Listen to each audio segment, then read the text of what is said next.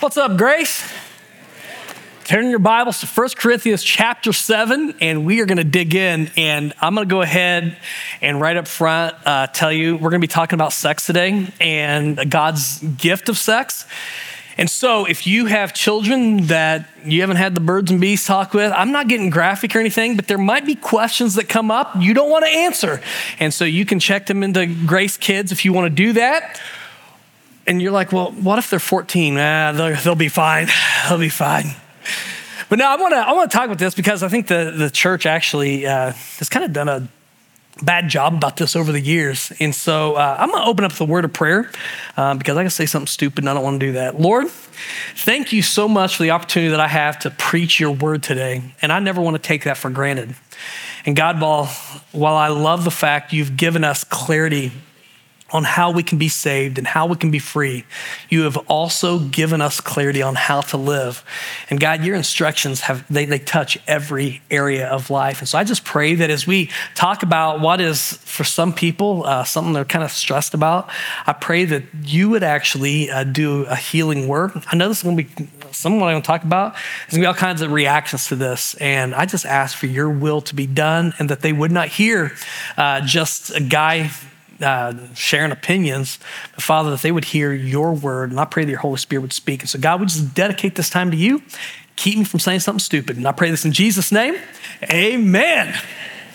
All right, here's the deal, guys. We're gonna we're gonna jump in, and I, I I told Lori, my wife, as we as I was preparing this week, I said, "Man, I feel like I'm uh, walking like on an area that there are like landmines everywhere. Like I could lose a leg before this thing's over with." And so, what what I know is that there are a lot of people, different backgrounds. You've been raised different ways, all this sort of thing. You have different pasts. Some of you have shame in your past. Some of you got all kinds of uh, stuff, regrets. Uh, some of you have gone through abuse. You've been like what I'm going to share this morning. I know can have for some a triggering effect, others uh, whatever. But but here's what you've got to know, man. What I'm sharing today is coming from the Word of God. It's it, it is inspired by the Holy Spirit, and I believe it is profitable for us. All of Scripture is profitable, including the cool stuff that I get to talk about today. And so what I know is there are probably some two extremes extremes of people I'm talking about, even who are Christians. There are, Chris, there, are, there are people here today that you have a pagan view of sex. And I'm going to talk more about this as we, as we jump in, but your, your view of sex is, I mean, it's just something, it's an urge that we have. And so, you know, take care of the urge. And, and like you don't have any conviction as to how you, you take care of that. On the other hand, uh, there's, there's another extreme and this is probably uh, among uh, many of you who are, several of you who are Christians, I call it the prude view of sex. Like, sex is dirty, terrible, horrible. Save it for the one you love. Like, I mean, that is like just terrible. And so we're going to talk about that because that's not biblical either one of those are not biblical. And, uh, and, and, so we're just going to do some, some, some digging today. Now, I know that when, when we talk about this, people are like, well, you know, that's just something that should be between a husband and wife. And I, I get that on one hand. Like, I mean, if you ever invite Lori and I over for dinner, there's not going to be a time that, like, between dipping chips and salsa, I'm like, so how's the sex life? Like, I'm, now, I'm not ever going to do that, right? Like that's that is that would just be weird. But on the other hand, what I think is that the church has done people disservice because we we we like to talk about Ephesians chapter 5 and the whole love and respect and submission thing, but but like we we just we run away from 1 Corinthians chapter 7.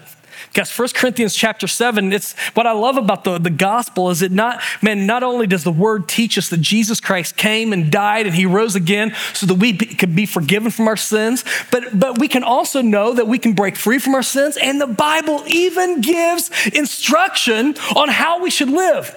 And here's what I believe the gospel touches every part of our lives, every part, not just our soul not just the spiritual, it impacts the emotional, the physical.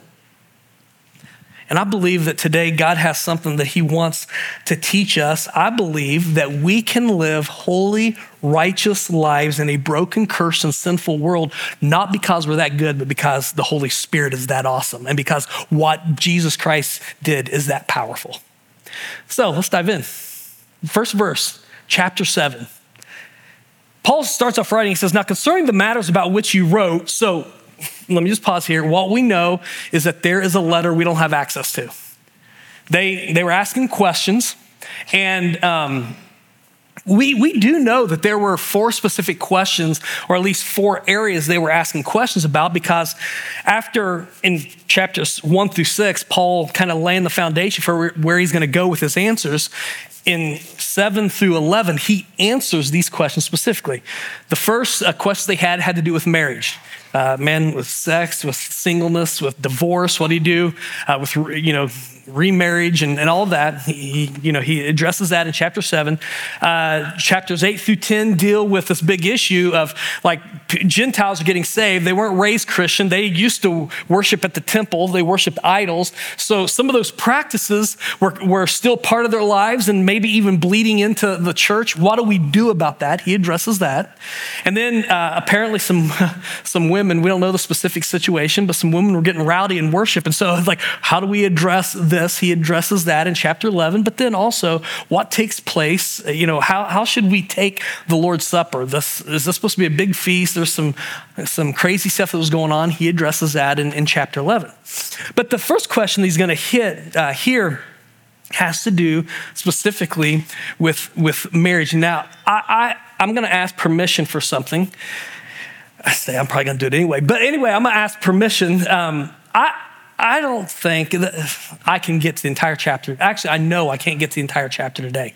They, when the sermon prep team had put this together, they gave me chapter seven, which is awesome. and I'm glad that I get to teach this while they're away at youth camp. Um, but, but, um, there's no way that I can hit divorce and remarriage and widowhood and, and, and singleness and, and all of that, as well as uh, God's gift of sex. And so, if you guys are cool with this, I, I, am gonna, when I come back, I'm probably supposed to be in like 1 Corinthians 11 or something like that. I'm just hitting pause and I'm actually gonna come back because I think the church needs to have a a biblical understanding of singleness, of what, it, what widowhood, of divorce, of remarriage. We need to understand what the Word of God says. Are you guys cool with that? So I'm gonna, I'm gonna come back. We will come back to this, but I, I want to hit this first part. Now, the reason why this marriage thing was probably in their letter was because it was really complex. It was a complex issue in the church. Um, there were four types of marriage. If you study um, Roman history in, in, this period, in Corinth, I'm sure the church is no different. There was uh, there, there were slave marriages that were arranged by slave owners. And so, like for instance, if, if slaves, you know, male and female slave wanted to be tent mates, uh, he you know, he'd let them have that right, perhaps. But, but here was the thing the owner could at any time decide to split up this quote unquote marriage. He could sell off the wife or sell off the husband. And, and so there, we know from Paul's letters, there are slaves in, in this church. So they're, they're wanting to honor God. I mean, like, what do they do? Can we get remarried? Can, well, what do we do here? How, how do we handle this? There was another marriage, and uh, that was where a guy uh, receives a dowry for his, uh, you know, for his daughter. You know, like you pay so many camels or, or goats or whatever. And and this still happens, by the way. We, we were in uh, Kenya a little while ago, and I was coming back uh, from our the school that we started in Molo back to Nairobi, and our driver was telling us uh, he had been courting uh, a girl for five years, and his plan was to marry her. And I'm like, dude, what's taking you so long? He's like, I'm saving for five camels. I'm like, Whoa. He's like, Yeah. He said, In the part of Kenya that I'm from, he said, You have to pay a dowry. So I'm saving and I will get married when I've saved enough money for five camels. So, you know, that's pretty impressive though. Like, like, come on, ladies. To be a five camel wife, that's pretty impressive right there. I mean, that's, that is good. That's good. Anyway, has nothing to do with my message. Uh, so, so we got those marriages. We've got, uh, We've got uh, kind of something similar to a common law thing where if you've, if you've lived together for a year or so, you're, they were considered in Roman culture to be, to, to be married. And then there was, you know, kind of the, the high form of marriage where the Romans had this ceremony and, and all of that. And, and it was very official and, you know, certified and all that. In fact, I've done a lot of marriages. I don't know if you know this, but our wedding ceremonies today have very little, if anything, to do with, with Old Testament or New Testament wedding ceremonies. Almost every element of a Christian wedding ceremony today came from a Roman wedding ceremony maid of honor, a bridal bouquet, uh, joining right hands, re- reciting vows, taking rings. Like, even when they were done with, with the ceremony, they would go to a different location and they would eat. Any idea what they would eat? Cake. I'm telling you, like even the reception, thank God for the Romans. Like, like, but again, you know, here's my point. They have all these different types of marriages. And so obviously, there's some questions like, what do we do? And then when you add to this that that there was this whole thing of, of uh, concubinage and, and that, that what, what i mean by this a guy uh, a husband could, could marry a wife and, and her responsibility was to have kids clean the house put food on the table and all of that. And then he could go out and have a mistress and do whatever he wanted because women didn't have a lot of rights in, in uh, Roman culture. And, and, and, so there's that issue. And then divorce was just prevalent. In fact, I came across some, uh, I, came, I, came, across some uh, oh, historical records. There were people who were married 27 or 28 times in Rome. Can you imagine? Like, I mean, just like a revolving door. Somebody like, yeah, I know that person. Like, I, like I, my, my point is this there are some issues that have to be addressed. So, what's the church to do? They can't change the rules of Rome. Church has no clout. What are they to do? Paul provides insight. Here's what they, here's what they came up with. Because I want you to notice that what I'm going to read is in quotations.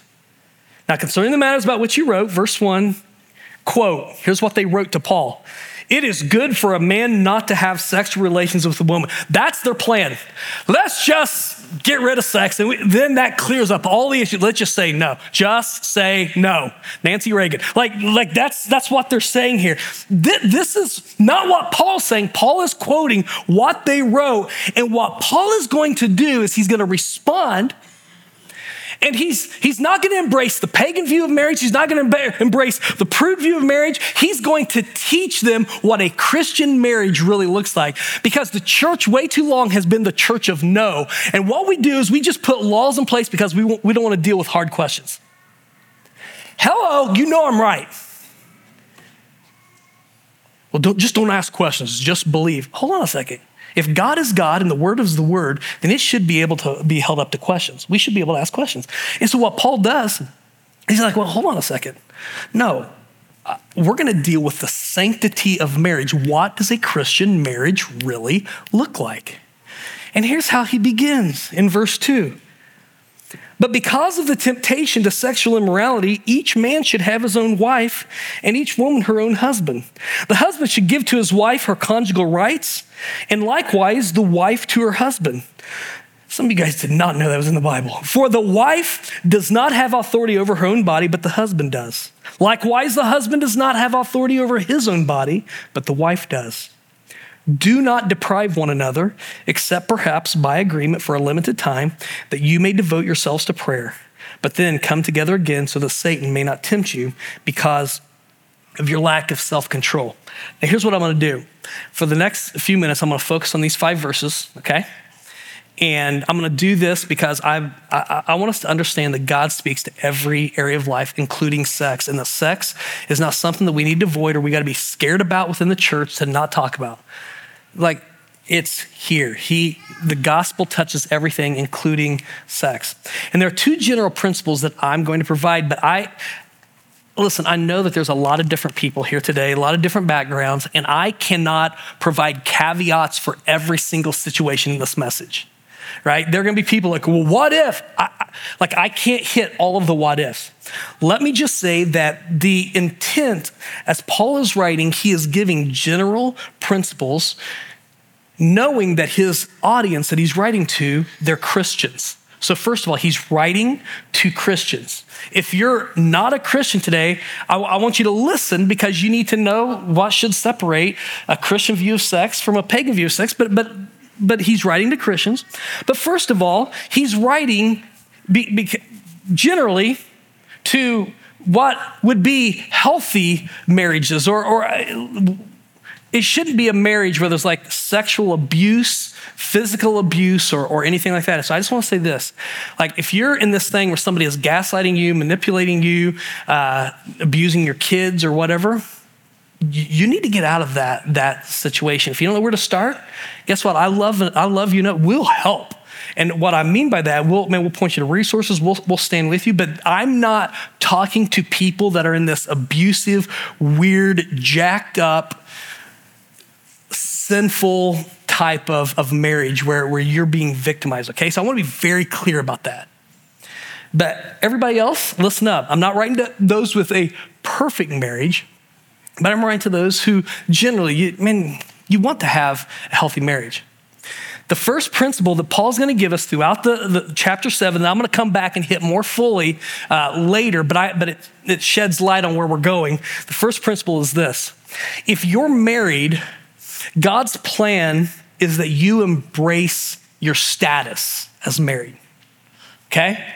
If, if you're married, and again, this I, want you read through 1 Corinthians chapter 7 this week. You're going to see the context for what I'm saying here, but I've got to share this to get to what I'm gonna, what I'm gonna hit next. In, in essence, what, what you're gonna see Paul say here in this chapter is don't break up your marriage because you're a Christian. Now, listen, I know that there are some of you, you have regrets about from, from the past. You wish the origin story of your marriage was something different than what it was. Maybe you got married, not like the timing of it what wouldn't have been your own choosing, or the circumstances weren't what you uh, what what you consider righteous, holy, or good. Now I get that there's a natural regret, but can I tell you that when we live focused on the past, obsessive regret with what with, with maybe the, the start that you didn't have, you're totally missing out that because you are in Christ, God provides redemption, not just for your soul, but for your marriage. And though something didn't start a certain place, doesn't mean that God in His grace can't give you something that is incredible. And so I will tell you, marriage is something that we should embrace. There is no such thing as a perfect marriage. You gotta know that. Thought Lori's gonna say amen there. But anyway, uh, no such thing as a perfect marriage, right? But, but marriage is this union of two imperfect people. And if you if both spouses are Christians, man, first of all, you're, you're, seeking first, man, God to follow Him, but then you're seeking the good. You you you want this. Now, do we get jacked up and, and miss the boat? Do we sin and and and fall and, and hurt one another along the way? Yeah, there are times that happens, but, but we're going to address that as well. But, but, but, but can I tell you that even if you're married to a not, if you're a Christian married to non-Christians, man, literally Paul's going to go on to say that, man, your, your marriage is made holy because you belong to God. And so, so the first thing, man, if, if, if, if you're married, embrace God's plan as you embrace your status. Now, second, this is where we're going to spend the majority of our time this morning. If you're married, God's plan is that you pursue and enjoy sexual intimacy. Okay? Like some of you, like, man, I feel guilty writing this down on my sermon guide. No, listen, if you're married, God's plan is that you pursue and enjoy sexual intimacy. There are some messed up, messed up myths that Christians have believed across the years when it comes to sex within, and that's a key word, within marriage. Now, listen, uh, Paul, Paul's been very clear to uh, define the you know sexual immorality outside of marriage. But there are times that, that we we in the church have just ignored what scripture says and we've embraced all these these things and and our we've let our perspective not be shaped by scripture but by culture by uh, by maybe shame from our past or by our you know what we saw in our home growing up or or maybe maybe even this false sense of spirituality like well you know if you if you need sex there's something wrong with you. Well honestly i think if you don't well, anyway i got to keep moving. Here, here, here's the thing that i want to address. The question is this. I mean why does god encourage sex within a marriage? Why does he do it? I had a I had, there was a Bible college professor that I never took his class, but one of my friends told me he said this, and he didn't last the college very long, but he was like 80 some years old, they said. And uh, he got up and he said, Students, sex is only for procreation, not recreation. And I'm like, yeah, I don't believe that. Like, I like, uh, but that's part of it. I mean, yeah, God has uh, it's a mean by which it means by which you bring kids, obviously. But that's but that's not the why He encouraged sex within marriage. I think there are three basic things. Okay, and so you, I, want, I want you to write these down. I'm gonna hit these, and we'll get out of here. Number one, He says right here, one of the reasons is to help fight temptation, to help fight temptation, and this is where this whole prude and pagan thing comes in. Like I don't know if you've ever heard the, you know, you've heard the word platonic, platonic relationship. What's that referring to? It's referring to a relationship without sex. Now, the word platonic, if you know anything about Greek culture, it came from a guy, a philosopher by the name of Plato. And Plato and his followers had this idea that the body is evil and that the, that the soul is, is good. And so anything that has to do with the body is, is sick and all that sort of thing. You need to focus on the soul, not the body. So if, you, if you're consumed with, with sex, that you know, you're, you're messed up, there's something wrong with you and all that. So that's where this whole thing, Platonic, they believe that if you had you know, arrived, you come to this higher, this higher level, if you will, uh, you know, sex wouldn't be part of that Platonic relationship. Well, that, that's not at all what what scripture teaches. But then there's a pagan view that said, man, you can just do anything. In fact, they pretty much deified sex. It was part of worship rituals. It's like, man, it's a natural appetite. You just respond, you do whatever you want to do. Well, listen, just because you have an appetite doesn't mean that you can do whatever you want to do. Like at some point, uh, like your, your little kids that are eating, you know, McDonald's French fries and chicken nuggets, if that, that's all they eat the rest of their life, there's probably going to be some damage. That's not the, always the healthiest way to curb an appetite. Now, I get you got to survive till like seven. So I like, you got grace. You got grace. Like, I get it, right? But what I'm saying is, we, we get that in food. Well, the same thing is true. We, we don't it's not always healthy to, to curb this sexual appetite by just chasing, you know, whatever. And so in, in, chapters five and six, Paul is very, very clear. He defines what sexual immorality is. He, he actually, man, he, he very clearly says this is what God intends. And, and, and he, he makes it clear flee sexual immorality. Flee fulfilling sex in a sinful way outside of a committed covenant relationship between a man and a woman, between a husband and wife. Flee this. Like he, he doesn't mince words. I'm not gonna repreach that. He just he refutes the pagan, you know, the pagan take. But but what we know as we as we dig in here is that somehow the church had embraced the prude view the Platonic view.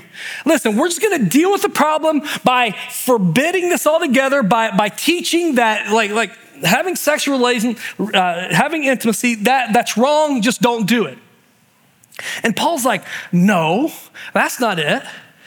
I mean, he, he, embraced, he embraced the, the Nike mantra, just do it. Like you need to do, like this is, this is a good thing. And one of the many reasons was we have these, these sexual things. And just because you have an appetite, like that doesn't make, just because it can be abused doesn't make the appetite wrong. God created our bodies so they fit together. God created our bodies even so we get pleasure. Like this was God's idea.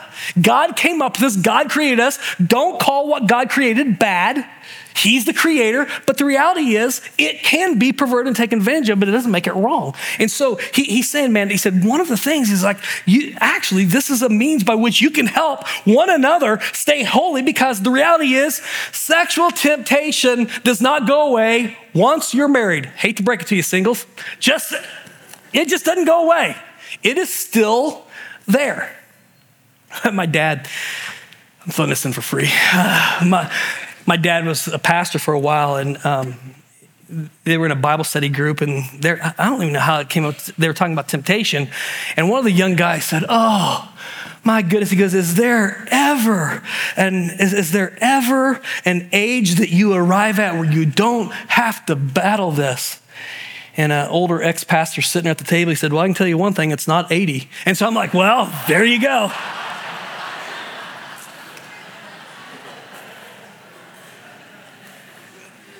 No, but what God does is He, he, he gives us intimacy.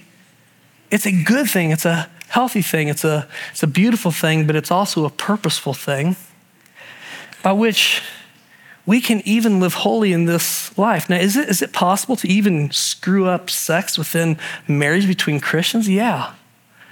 And Hebrews, that's why Hebrews is very clear. Let the marriage bed be undefiled.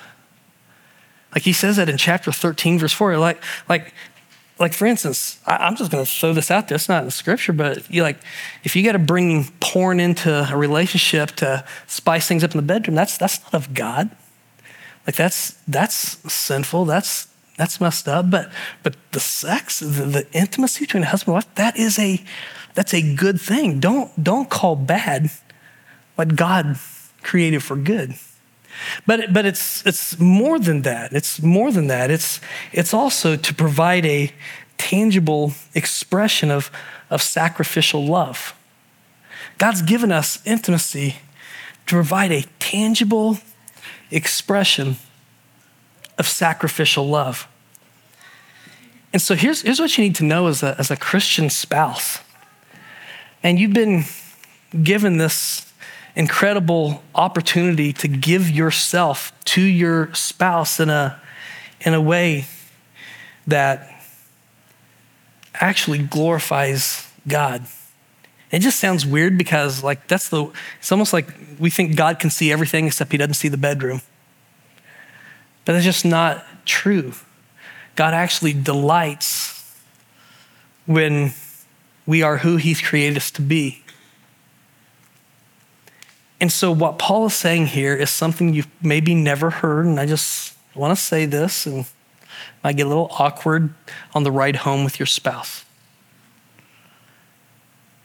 Paul is saying that celibacy is wrong within a marriage.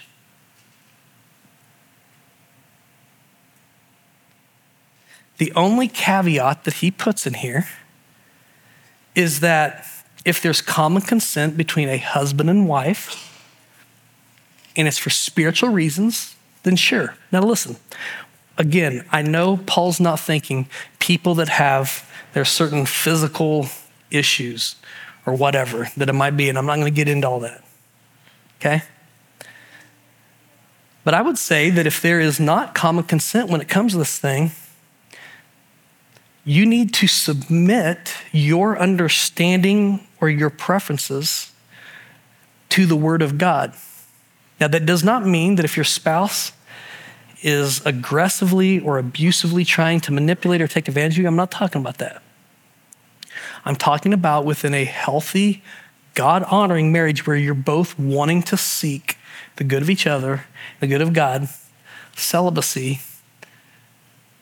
isn't just, it's not like it's like a recommendation. He's just saying, don't do this.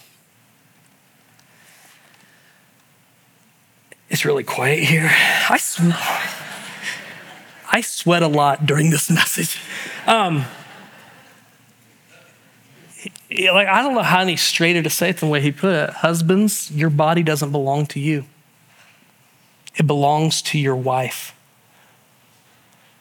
Um, man, I don't want to be crude or fun. I'm not saying this to be fun. I don't know how else to say it. Um, don't send me emails.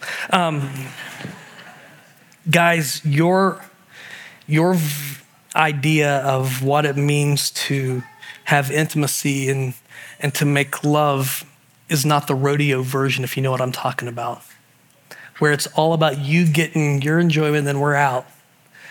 No, it's there's something beautiful. I, I it was not planned. I had no idea. It's just in my Bible reading plan. I happened this week as I'm studying for this message. The where the my plan is taking me in my devotional reading was in Song of Solomon. And I'm just going to tell you, Song of Solomon is not a spiritual allegory. It's actually a celebration of a gift that God has given, and He is very clear that intimacy is to be enjoyed within the proper boundaries. And so, husbands, your body doesn't belong to you. Wives, your body doesn't belong to you, it belongs to your husband. And, and which is crazy because in this time, there, there were a lot of women who didn't have a lot of rights. And what Paul is doing is he's raising men and women up as, as equals. And he's saying that both of you have a responsibility. And I've, I've, I've mentioned this in a lot of different wedding ceremonies I performed. I've, I've told the bride and groom, you walked in here as individuals, but when you walk out, you're going to walk out together. And there's something powerful about that. Because the last thing that I would say to you is this sex is given to symbolize the oneness of marriage, the, the oneness of marriage. You see, when you, when you say I do, you take your vows, you do the thing, I, I pronounce you husband and wife, and everybody claps and cheers as the two of you walk down the aisle. What's happened? You're walking down the aisle in a weird sort of way, part of you has died. You haven't died your personality, you're, you're the same person, but what I'm saying is you have willingly sacrificed your capacity to be single. You've willingly sacrificed your capacity to seek your own good. It's all life's about you and, and all that sort of thing. You've willingly agreed to become one and, and, and you're walking out as, as one. Marriage is sacrificial, but I believe it's sacrificial because of the oneness that God intended. Sex is God's way of a husband to say to a wife or a wife to say to a husband, I belong completely and exclusively to you. Now, listen, if you use sex to say anything else, you're making it out to be a lie. But this physical intimacy is saying we are one in every arena of life, including the physical. Go, you, you can go all the way back to Genesis chapter 2 to see that's the way that God intended this. And I want to be careful, but the, it is possible for spouses to damage their marriage and maybe even unconsciously violate God's intention for their marriage by playing games with sex. Sex is not given to you as power to wield over your spouse. I'll give you a treat if you do what I want you to do. Sex is not intended to be this thing that can be leveraged by one spouse or the other. Physical intimacy is given as a gift from God to emphasize and show that God's idea is the best idea, that it's a selfless, sacrificial, incredible partnership that God has purposefully created.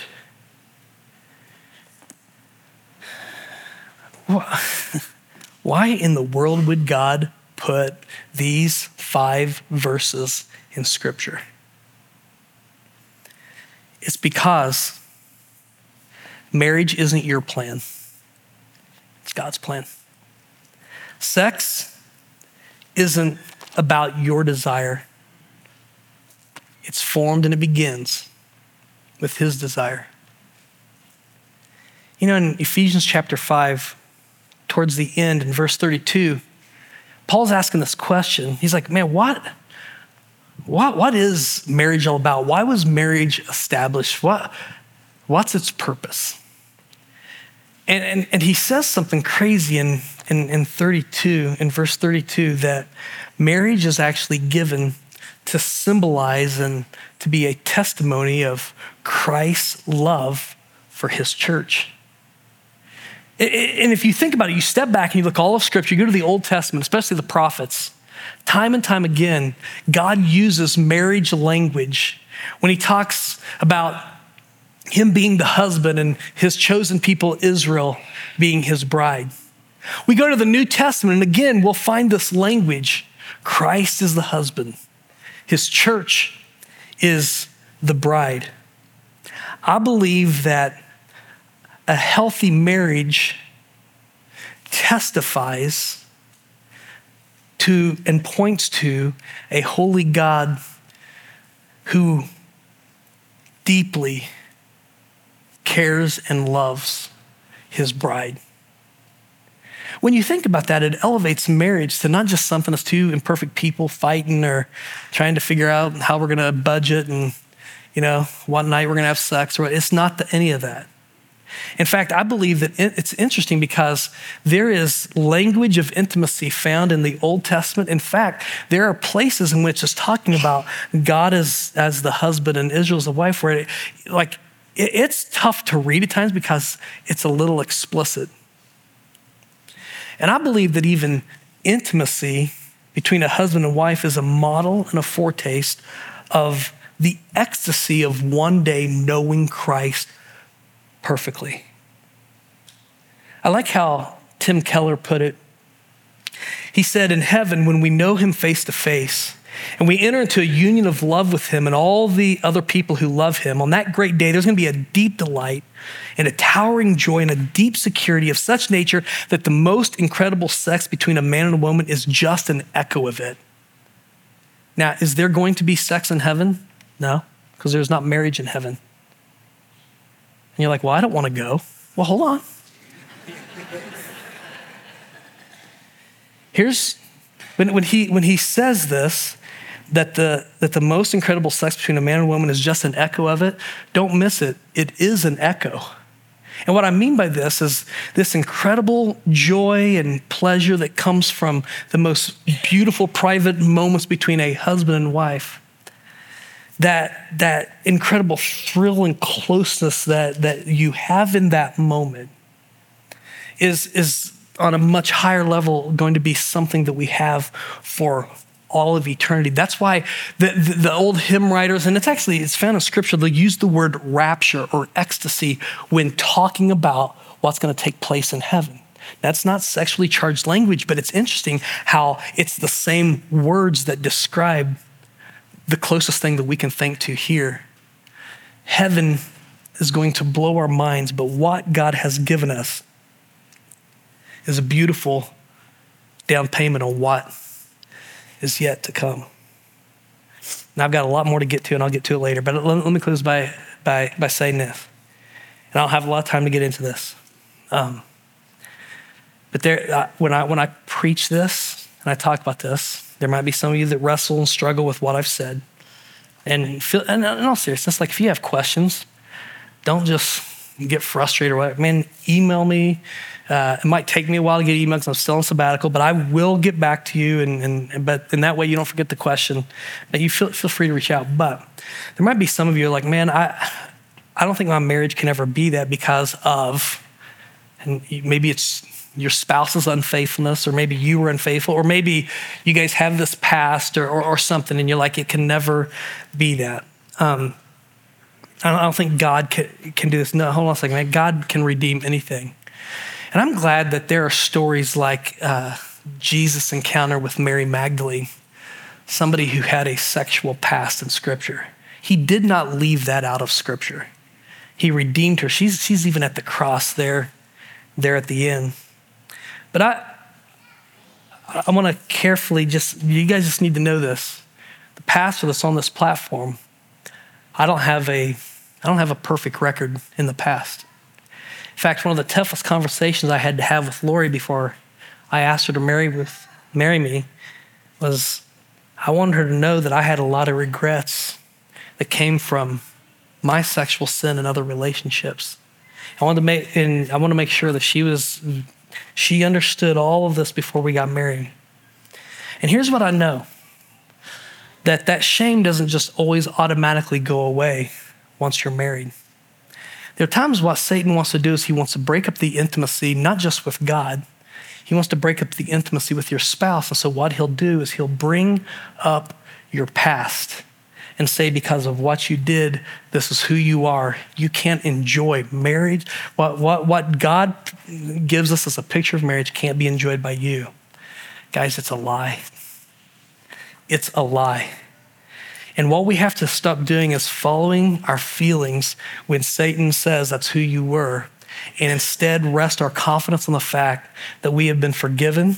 And what, what Pastor Matt uh, brought out last week, man, we have been cleansed, we have been washed, we are new. And that newness is what makes what I've talked about possible, even within a marriage.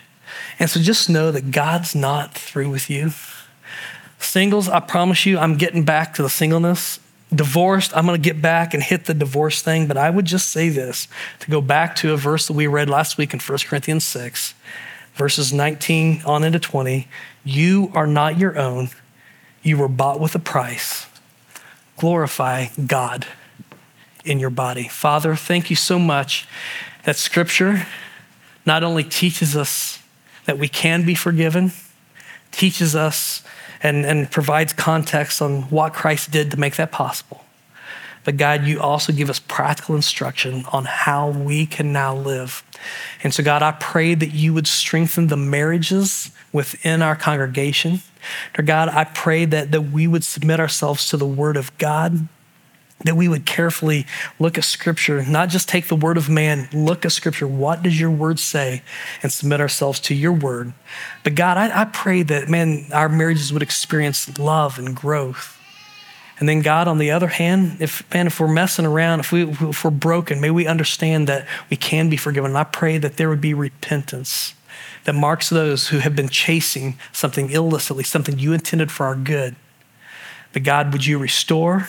Would you redeem and for what you're going to continue to do to make us new until that day when all will be made new and we're with you for alternative. Well, thank you for this. We pray this in Jesus' name. And all God's people said, Amen. Amen. You're dismissed.